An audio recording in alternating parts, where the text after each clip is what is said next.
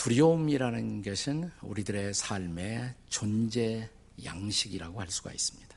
우리는 모두 날마다 각자 다르게 그 무엇인가를 두려워하면서 삶을 살아가고 있습니다. 어, 사전적 단어 가운데 에, 공포 리스트라는 것이 있습니다. phobia list, phobia list. 이 phobia list를 찾아보면 몇십 개부터 시작해서 심지어는 천 개를 넘어갈 만한 여러 가지 다양한 두려움들이 사전에 기록되고 있습니다. 알파벳 A서부터 Z까지 어, 실로 다양한 공포증들이 나열되고 있습니다. 우리 한국어로 된 의학사전에 봐도 가나다로 목록을 찾아갈 때 가라는 목록에서만 수많은 흥미로운 공포의 유형들을 발견합니다. 가난 공포증, 가만히 있음 공포증, 강금 공포증, 강 공포증, 강도 공포증, 개 공포증, 깨구리 공포증, 거미 공포증, 거울 공포증, 결혼 공포증, 계단 공포증, 고독 공포증, 고소 공포증, 고통 공포증, 고양이 공포증, 곤충 공포증, 공기 공포증, 광장 공포증, 구토 공포증, 군중 공포증, 귀신 공포증, 기형아 공포증, 기형아 출산 공포증, 길 공포증, 길 건넘 공포증, 깃털 공포증, 깊은 것 공포증. 계속 할까요? 네. 가나다 할 때 나자를 찾아봐도 예. 나쁜 사람 공포증, 남이 쳐다봄 공포증, 남자 공포증, 낯선 사람 공포증, 냄새 공포증, 노상 강도 공포증, 높이 공포증, 뇌질환 공포증, 실로 다양한 수많은 공포증들이 열거됩니다. 인터넷에 찾아보니까 소위 어, 잘 나가는 사회 명사들이 겪었던 예, 공포증 리스트가 또한 소개되고 있었습니다. 에펠탑을 디자인한 구스타프 에펠은 높은 것에 대한 고공 공포증을 갖고 있었다고 그래요. 아마 그걸 극복하기 위해서 그렇게 높은 에펠탑을 만들었는지도 모르죠. 일종의 역설이라고 할 수가 있습니다. 아, 북한의 어, 김일성 그리고 그 아들 김정일 이 부자에게는 함께 비행기 공포증이 있었다고 합니다. 그래서 그 평생 비행기 안 타고 밤낮이 기차 타고 다니는 것을 우리가 볼 수가 있습니다. 여배우 니콜 키드먼에게는 butterfly phobia, 그래서 나비 공포증이 있었고요. 배우 손턴, 빌리 밥 손턴은 앤틱 가구 공포증이 있었다고 합니다. 그래서 영화 촬영할 때마다 가구 배치로 애를 먹었다고 그래요. 저 유명한 007 제임스 본드는 아, 이렇게 용감무쌍한 사람이잖아요. 그런데 그에게 총이 장, 장진되어 있음에 대한 공포증, 혹시 총알이 정말 나오지 않을까. 그래서 매번 그것을 확인하는 작업을 거쳤다고 합니다. 영화 감독 히치콕은 계란, 에그 포비아, 계란만 봐도 벌벌 떠는 계란 공포증을 갖고 있었고, 미키마우스를 만든 유명한 월트 디즈니에게는 쥐에 대한 공포증이 있었어요. 아마 그런 공포증 때문에 그 쥐를 예쁜 쥐로 탈바꿈시키는 아마도 그런 어, 노력을 했을지도 모르겠습니다. 동화 작가 한스 핸더슨은 물에 대한 공포증이 있었고요. 어, 그리고 일종의 자기의 죽음에 대한 공포증 때문에 혹시 내가 자다가 죽으면 어떡할까? 그래서 그 침대 머리 위에다 항상 글을 써놓기를 나는 잠을 자고 있지 죽은 것이 아니다. 라는 사인을 해놓았다고 합니다. 농구선수 마이클 조던은 어, 하여튼 물가에만 가면 또 수영하는 것에 대한 깊은 공포증을 갖고 있었다고 합니다. 영화 감독 우디 알렌은 거미 공포증을 갖고 있었고 저 유명한 감독 스필버그는 곤충에 대한 인섹트 어, 포비아, 어, 곤충 두려움이 있었다고 합니다.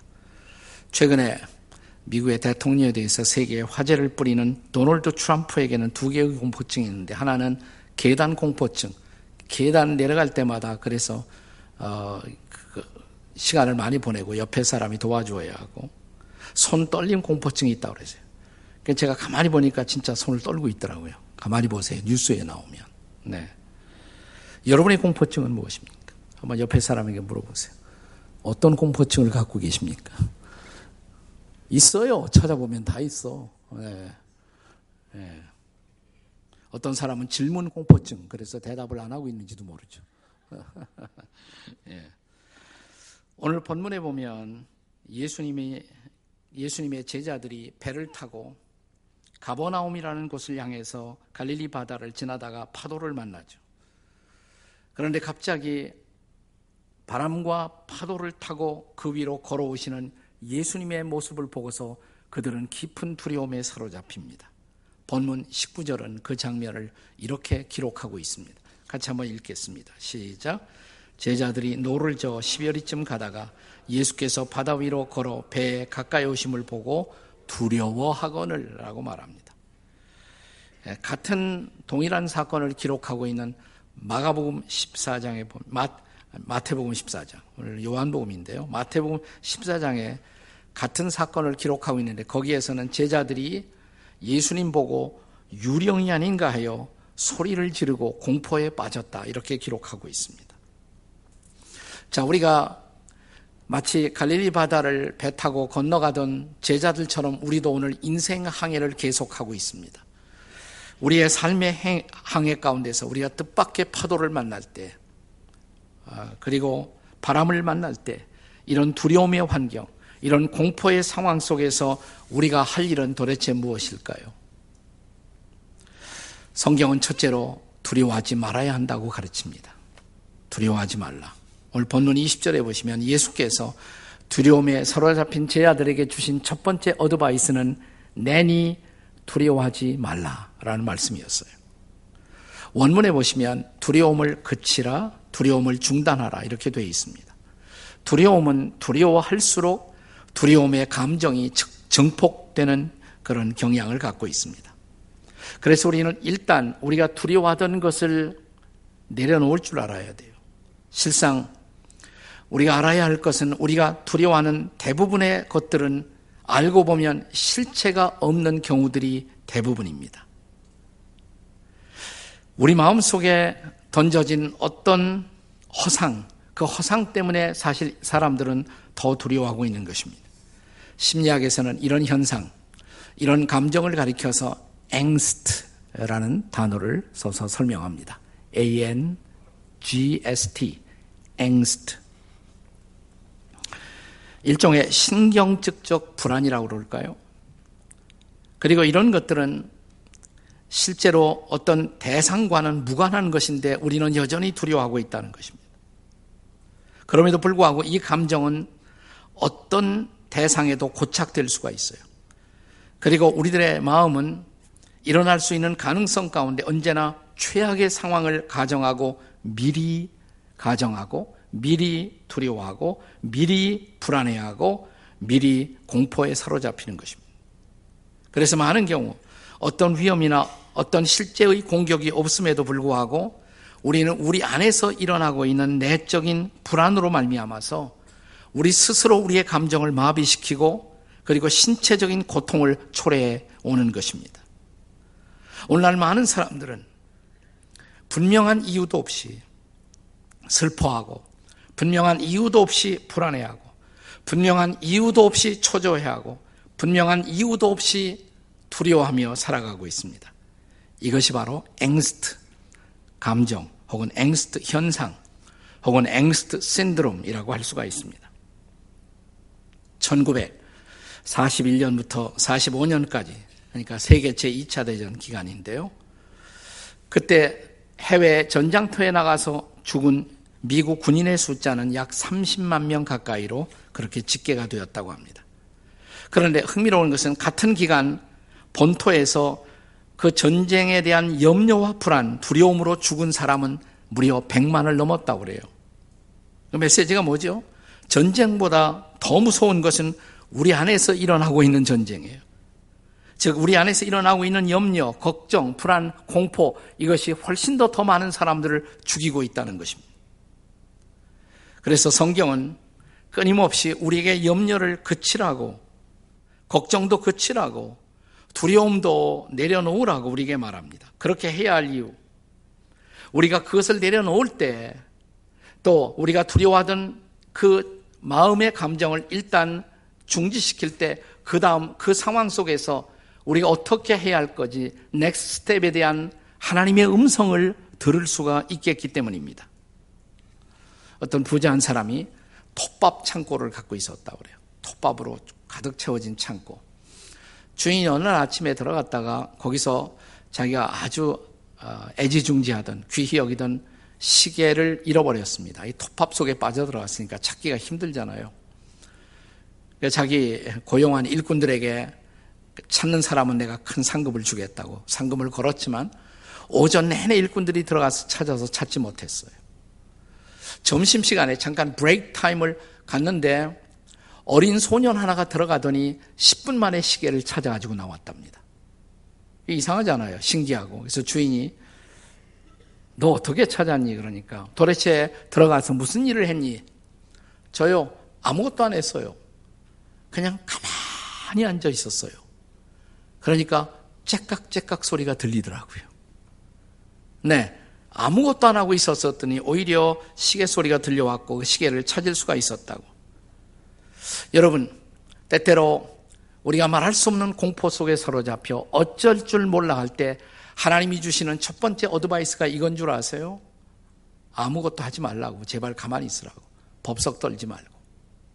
홍해바다 앞에서 뒤에는 바로의 군대들이 추격하자 두려움에 사로잡혀 이제 꼼짝없이 죽었다고 생각했습니다.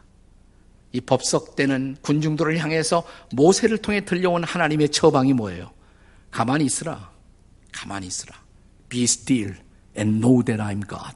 내가 하나님 되심을 알지어다. 제발 가만히 있어라. 그리고 여호와의 구원하심을 바라보라. 하나님의 구원을 보라. 이게 하나님의 메시지였어요. 오늘 갈릴리 바다를 지나며 파도와 바람으로 말미암아 두려움에 사로잡힌 제자들에게 들려왔던 주님의 음성, 내니 두려워하지 말라. 네, 그 말씀이었어요. 그가 그들이 그리고 그 두려움을 중단하고 내려놓는 그 다음 순간 구체적인 주님의 인도가 시작될 수가 있었던 것입니다. 오늘 무엇 때문에 두려워하십니까? 무엇이 여러분과 저를 두려움의 이 공포 가운데 사로잡고 있나요? 일단 그 두려움을 내려놓으시기 바랍니다. 가만히 계세요. 네. 그리고 두 번째 할 일이 있습니다. 그 두 번째는 이제 하나님이신 예수님을 바라볼 수 있어야 한다는 것입니다. 하나님이신 예수님을 바라보십시오. 여기 본문에 예수께서 제 아들에게 하신 말씀, 내니 두려워 말라. 내니 두려워 말라. 나야 두려워 말라. 이 나야, 내니라는 그 표현이 히라보 원문에 보시면 이런 단어로 쓰여 있어요. 에고 에이미. 아주 독특한 단어입니다. 에고 에이미. 영어로는 그냥 I am 이렇게 번역됩니다. I am. 근데 이 말이 그냥 아, 그냥 나야 I am이라는 그런 표현이 아니에요. 이것은 어, 예수 그리스도의 하나님 되심을 그분의 신성을 나타내는 아주 독특한 표현입니다. 이 단어가 성경에서 처음으로 출현한 장면이 어디냐면 구약의 출애굽기에 보면 하나님이 모세를 불러 모세에게 내 백성 이스라엘을 출애굽시켜라. 어마어마한 소미, 소명이 떨어졌단 말이죠. 그러니까 모세가 아, 나 그런 거 못해요. 말도 못하고 나는 능력도 없고요. 그런데 하나 질문이 있습니다. 나에게 지금 그런 명령을 하시는 당신은 도대체 누굽니까? 당신은 어떤 신이십니까? 내가 그거부터 알, 알아야 그 다음에 뭐라고 할 수가 있겠습니다. 그때 하나님이 소위 모세에게 자기가 누구인가를 계시하시죠. 하나님의 대답이 뭐예요? 유명한 대답입니다. 나는 스스로 있어서 있는 자라. 나는 스스로 있어서 있는 자라. 자, 영어 성경에서는 이 대목을 이렇게 번역하죠. I am that I am. 나는 이 스스로 있어서 있는 자라. I was가 아니에요. 과거가 아니에요. 그는 영원히 I am이십니다. 영원한 현존. 언제나 계시는 분, 또 그분의 존재를 위해서 누군가를 의존할 필요가 없는 스스로 자존하시는 분. I am that I am. 이게 하나님의 선언이었어요. 바로 똑같은 표현이에요. 에고 에이미 나야. 자, 공포에 사로잡힌 제 아들에게 나타난 주님이 하시는 말씀. 나야. 에고 에이미. 나는 스스로 존재하는 자. 누구의 도움을 필요로 하지 않는 자. 절대자 이 말이에요. 네. 요한복음에 일곱 번 이상 이 표현이 계속적으로 등장합니다. 자, 이게 무슨 표현이에요? 그래서 요한복음의 기록의 목적은 예수님의 신성을 증명하는 것. 그분은 신적인 능력을 가지신 분이라는 것. 그는 그냥 뛰어난 인간 이 정도가 아니라 뛰어난 스승 그 정도가 아니라 그분은 하나님이라는 선언. 이것이 요한복음이 증언하고 있는 예수님의 실체란 말이죠. 제가 요한복음을 강의하면서 그 서두에 예수, 요한복음에는 예수님의 기적, 대표적인 기적 일곱 가지가 아, 등장한다고 말씀을 드렸습니다. 그 기적은 다 어떤 메시지를 갖고 있어요. 그래서 그냥 기적이 아니라 표적, 사인 미라클이다 그랬습니다. 일곱 가지 사인 미라클이 등장합니다. 그러니까 이 모든 기적의 일곱 가지 기적의 기록의 목적은 한결같이 예수님의 신성을 증거하는 것입니다. 첫 번째 표적, 갈릴리 가나에서 물을 포도주로 바꾸신 것. 그 예수님은 어떤 분이십니까? 물을 포도주로, 그러니까 질적인 변화를 가능하게 할 수 있는 신적인 분. 그분이 예수님이시다. 이 선언이죠. 둘째 표적. 자, 왕의 신하의 아들이 예수님이 찾아와서 내 아들 고쳐달라고. 내 아들은 저기 있다고, 우리 집에. 멀리 떨어져 있어요.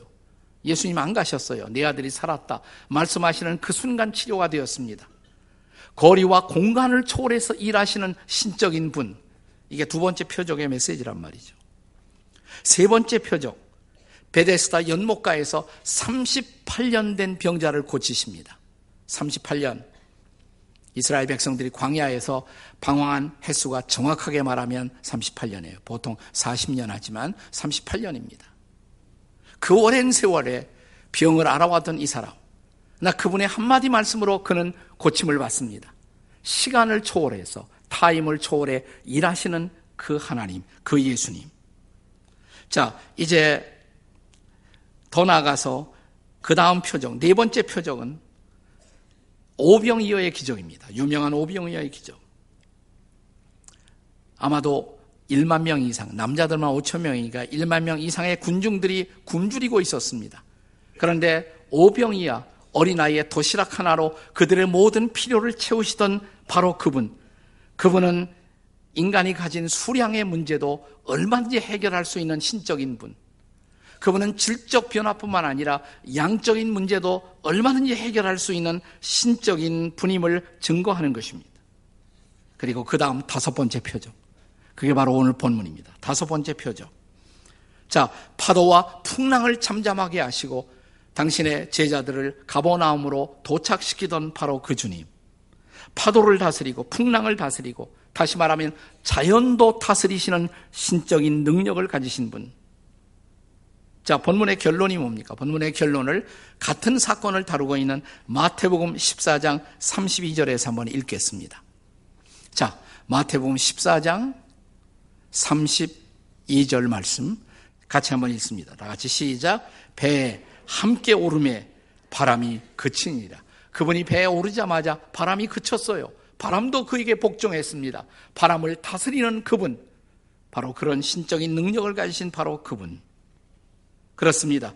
바람도 파도도 다스리시던 바로 그분이 지금 두려움에 사로잡힌 지하들 곁에 다가오십니다. 그리고 말씀하십니다. 내니 두려워 말라. 내니 두려워 말라. 마태복음 14장 27절에는 자, 이 말씀에다 예수님이 한마디 더 하셨다고 한 단어가 더 첨부되어 있어요. 자, 마태복음 14장 27절로 읽어 보겠습니다. 다 같이 시작. 안심하라. 난이 두려워하지 말라. 한 단어가 더 첨부되었죠. 안심하라. 안심해. 나야. 두려워하지 마라. 안심해. 나야. 안심하라. 마음 나도 괜찮아. 나야 나. It's me. 아니 우리 어떤 사람이 와서 나야 그러면 네가 뭐야 그럴 거예요 우리는 그런데 그렇게 말씀하시는 그분이 예수님이란 말이죠. 안심의 나야. 파도도 바람도 다스리시는 바로 그분. 그 나란 말이에요. 전능자이신 바로 그분. 안심의 나야. 파도와 바람을 다스리는 그분이 내게 다가오사 그렇게 말씀하실 때 그것은 제자들에게 얼마나 용기와 위로와 능력이 되었을까요? 그렇습니다. 우리가 예수님을 바라본다는 것은 바로 그분, 전지하시고 전능하신 신성을 지니신 하나님을 바라본다는 의미인 것입니다. 두려움이 계십니까? 오늘 뭔가가 여러분의 삶을 위협하고 있습니까? 미래에 대한 두려움이 있습니까? 무엇이 여러분과 저를 두려워하고 만들게 하고 계십니까? 우리의 두려움의 대상이 무엇이든 그분이 우리에게 다가오사 말씀하신다면 사랑하는 여러분, 우리는 두려움을 내려놓을 수가 있습니다. 두려움의 자리에서 일어날 수가 있습니다. 그러므로 그 전능하시고 전지하신 하나님이신 예수, 그 예수님을 지금 바라보시기를 주의 이름으로 축원합니다. 그가 해답이십니다. 그가 소망이십니다. 그가 구원이십니다. 그분을 바라보십시오. 우리가 두려움을 정복하고 인생의 항해를 앞을 향해서 전진시키기를 원한다면 세 번째로 기억해야 할 중요한 메시지, 그것은 예수님을 우리의 상황 속에 초대해야 한다는 것입니다. 본문의 21절을 함께 읽겠습니다. 21절 다 같이 읽습니다. 시작. 이에 기뻐서 배로 영접하니 배는 그들이 가려던 땅에 이르렀더라. 두려워하던 제자들은 마침내 흔들리는 그들의 배전에 예수님을 초대합니다. 예수님을 받아들입니다. 그러자 바람은 그칩니다. 그리고 그들은 그들이 가고자 의도했던 목적지로 갈 수가 있었습니다. 자, 우리들 그리스도인들은 모두 우리들의 인생의 항해에서 어느 날 예수님을 우리의 항해사로, 예수님을 우리의 선장으로 캡틴으로 모셔드린 사람들입니다. 맞습니까? 우리 시대에 사람들의 생각을 지배하고 있는 가장 강력한 보편적 사상 하나가 있다면 과거 라브리 운동을 했던 기독교 철학자 프랜시스 쉐이퍼 박사는 이것은 어떤 이단보다도 더 위험한 이단인데 이것이 오늘 우리 시대의 모든 사람들의 생각을 지배하고 있다고 말합니다. 그 정체는 세속적 인본주의예요. Secular humanism. 이 세속적 인본주의의 사상을 대표하는 선언, 우리도 모르게 우리가 주장하면서 살고 있는 중요한 모토가 있습니다. 이 모토는 본래 윌리엄 어네스트 헨이라는 영국 시인의 한 대목에서부터 나온 말이에요. 이런 표현 아마 들어보셨을 거예요. 나는 내 운명의 주인이고 I am the master of my fate. 나는 내 인생의 운명의 주인이고 I am the captain of my soul. 내 영혼의 선장이다. 들어보셨죠? 멋있는 말 같죠? 근데 가장 위험한 말이에요. 기독교의 복음은 기독교의 복음은 이 선언에 대해서 아니오를 선언하는 것이 기독교의 복음입니다. 인생의 도상에서 어느 날 예수님을 만난 순간, 하나님이신 예수님을 만난 순간 우리는 이 모토를 폐기합니다. 그리고 우리는 모두 이렇게 고백하기 시작한 사람들이에요. 아닙니다. 그 말은 틀렸습니다. 내 운명의 주인이 아닙니다. 나는 내 운명의 주인이 아니고 나는 내 영혼의 선장도 아닙니다. 아니, 한때 나는 내가 내 운명의 주인인 줄 알고 내 영혼의 선장인 줄 알고 내 마음대로 살아봤습니다. 그러나 그것이 혼돈이었고 그것이 불안이었고 그것이 절망이었습니다. 그러나 예수 그리스도를 인격적으로 영접한 그 순간부터 이제는 예수 그리스도, 예수 그리스도, 오직 그분만이 내 운명의 주인이시고 예수 그리스도, 오직 그분만이 내 영혼의 선장이십니다. 아멘이십니까? 이게 바로 그리스도인들의 고백이죠.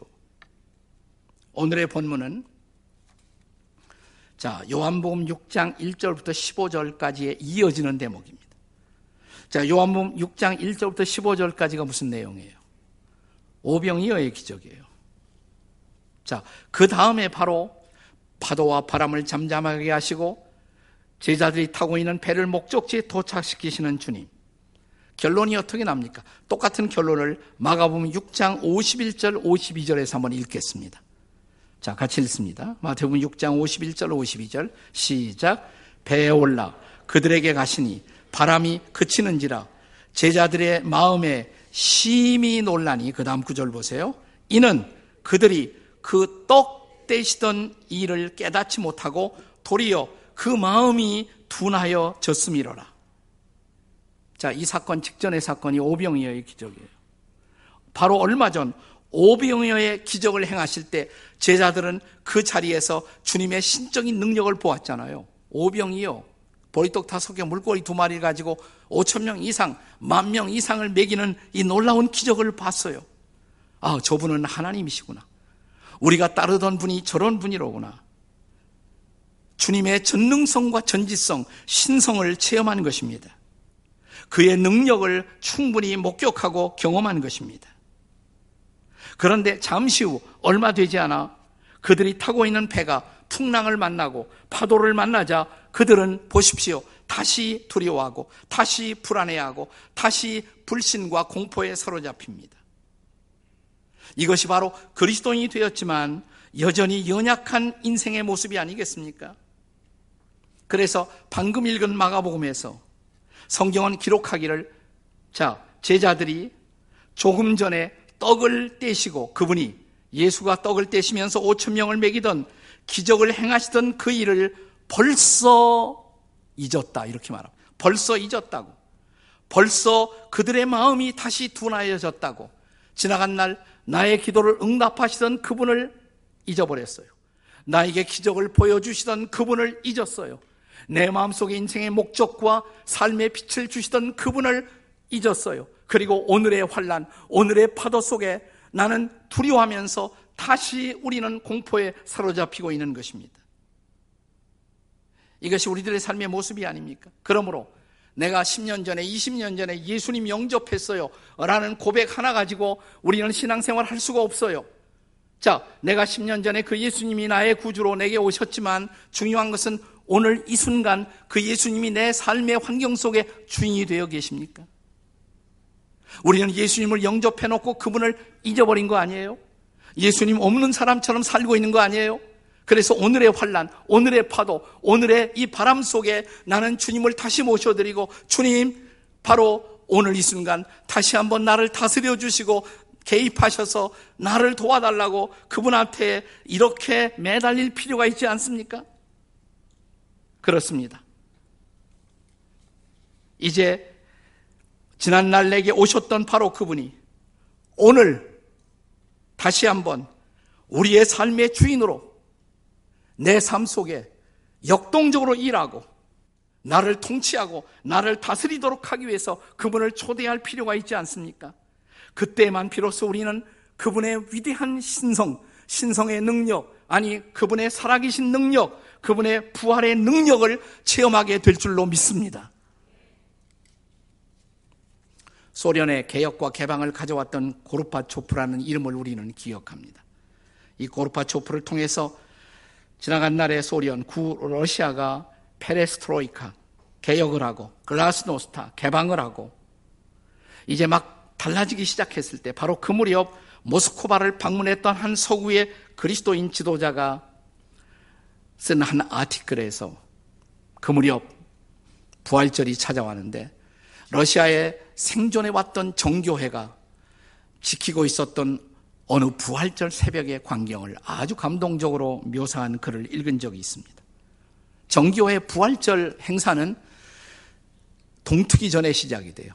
동이 트기 전에 캄캄한 어둠 속에서 사람들이 교회 앞 마당에 뜰에 모여들기 시작했습니다. 그리고 가져온 촛불을 켜기 시작합니다. 그리고 거기에 도착한 성가대가 찬양대가 찬양을 부르기 시작하자 찬양대를 따라서 그들은 교회 앞 마당을 빙빙 돌기 시작합니다. 촛불을 켜고 찬양을 부르면서 빙빙 돌아요. 그 행렬을 인도하고 있던 선두에 있던 사람이 종종 교회당의 문을 정문을 두드립니다. 그러나 문은 열리지 않습니다. 그러나 그들은 계속해서 또 돌고 돌고 찬양하고 그런데 동쪽에서 한 줄기의 빛이 비춰오는 순간 아침을 밝히는 한 빛이 나타나는 바로 그 순간 갑자기 굳게 닫혀져 있던 교회당 앞 정문이 활짝 열리더니 사제가 나와서 그 마당에 가득한 사람들 향해 선포합니다. 예수님 다시 사셨습니다. Jesus is risen. 예수님은 다시 사셨습니다. 그러자 마당에 가득한 모든 사람들이 함께 거대한 합창으로 응답합니다. 네, 예수님은 정말 다시 사셨습니다. Jesus has risen indeed. 예수님은 정말 다시 사셨습니다. 크리스토스 아네스티, 알리토스 아네스티. 그분은 사셨습니다. 정말 사셨습니다. 사실 이 인사는 그래서 부활절뿐만 아니라 정교회 교인들은 만날 때마다 이런 인사를 종종 주고받는다 그래요. 아주 참 좋은 인사예요. 우리도 만날 때마다 그렇게 했으면 좋겠어요. 옆에 있는 사람에게 이렇게 해보세요. 예수님 다시 사셨습니다. 근데 왜 그걸로 살고 계십니까? 자, 이 응답을 받은 사람은 어떻게 응답해야 되는가? 예, 예수님은 정말 다시 사셨습니다. 해보세요. 시작. 예, 예수님은 정말 다시 사셨습니다. 이렇게 응답해야 돼요. 그분이 다시 사셨다면, 그분이 살아계시다면, 우리의 모습 뭐예요? 왜 이렇게 살아요? 이렇게 살 필요가 있어요? 자, 예수님은 정말 사셨습니다. 그 순간 정문이 활짝 열리고 아침은 밝아오고 사람들은 교회당에 들어가서 부활절 예배를 시작합니다. 그때 참석했던 이분은 진실로 이 동토의 땅 얼어붙었던 그 땅에 봄이 온 것을 온 마음으로 실감했다고 새 봄이 찾아온 것입니다. 새 아침이 밝은 것입니다. 어둠은 지났습니다. 더 이상 그들은 아무것도 두려워할 필요가 없었습니다.